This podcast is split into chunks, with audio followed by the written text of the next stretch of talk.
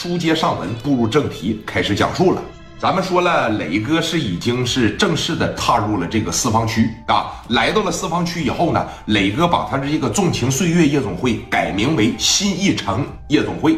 咱们都知道，磊哥最火爆的一个夜总会叫新艺星，最一开始是叫新艺城，是演变而来的。四方区的这个买卖吧，一直生意不太好，后期磊哥吧就又回市南区开了一个，结果就给干火了，这一下子就干到了二零一零年啊。什么事儿呢？也都得说有个起步，没有起步，这个人呢，他绝对是成长不了。你没这些经历呢，你做生意吧，后期你也做不大。磊哥就说了，这个新一星啊，咱们就让这个这个新一城啊，咱们就让这个张富贵啊来当这个总经理。这一说让张富贵当总经理，是富贵出院了以后才开的业啊。简单的装修，说你看胡宝刚这边给拿俩钱，把砸的什么桌椅板凳了，包括一些不能用的东西了，又全部归上了。哎，包括把这个合同，这也就写了，连房子带装修，磊哥一共就花了十万块钱，这就给盘过来了。而且这十万块钱呢，都没从自个儿的兜里边拿，纯纯的是属于胡宝刚和赵长峰这哥俩拱手相送的。啊，说定在了哪一天开业呢？就定在了这个一九九二年的十月一号。定在这一天开业了，啊，也说这一天呢，正是这个自个儿手底下的兄弟张富贵从医院里边出来的那一天。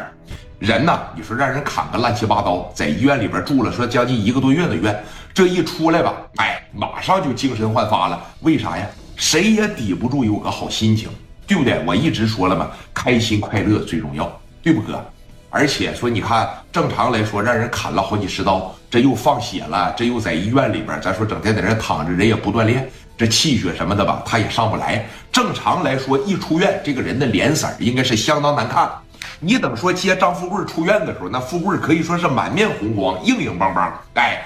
除了说比较显眼的，从大脖子后头一直到这儿有这么长的一道刀疤，除了这个手一伸出来是个大拳头，那别的地方基本上是没有什么毛病。那你说来到这家里边之后啊，哥几个就在一块吃饭了。一个是欢迎这个张富贵，另一个呢，在当天晚上也教一教富贵，说怎么打理这个夜总会，你怎么去当好这个总经理，包括牛头马面三教九流进来了之后，你应该跟他们怎么相处。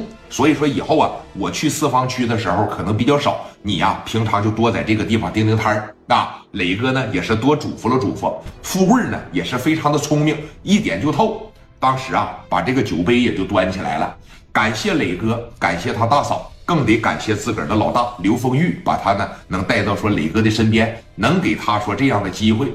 毕竟你是小兄弟的小兄弟，你的段位啊，并不是很高。所以说在当场呢，人家富贵的态度也是比较谦卑。而磊哥手底下这帮子兄弟呢，也不是说特别的眼气啊。毕竟说你看人家挨了两回干。那是付出了残疾的代价，换来了一个夜总会的总经理啊，包括说每年能给点分红。磊哥当时也说了，谁要不要说心里不得劲儿啊？谁要是说以后在咱们团伙里边立功了，谁要是说以后为我付出汗马功劳，我绝对不会亏待了他。富贵呢，就是最简单的一个例子。张富贵在这也是一个劲儿感谢，那包括当天晚上呢，喝的也是不少。哎，这嘱咐呢，嘱咐的也差不多了。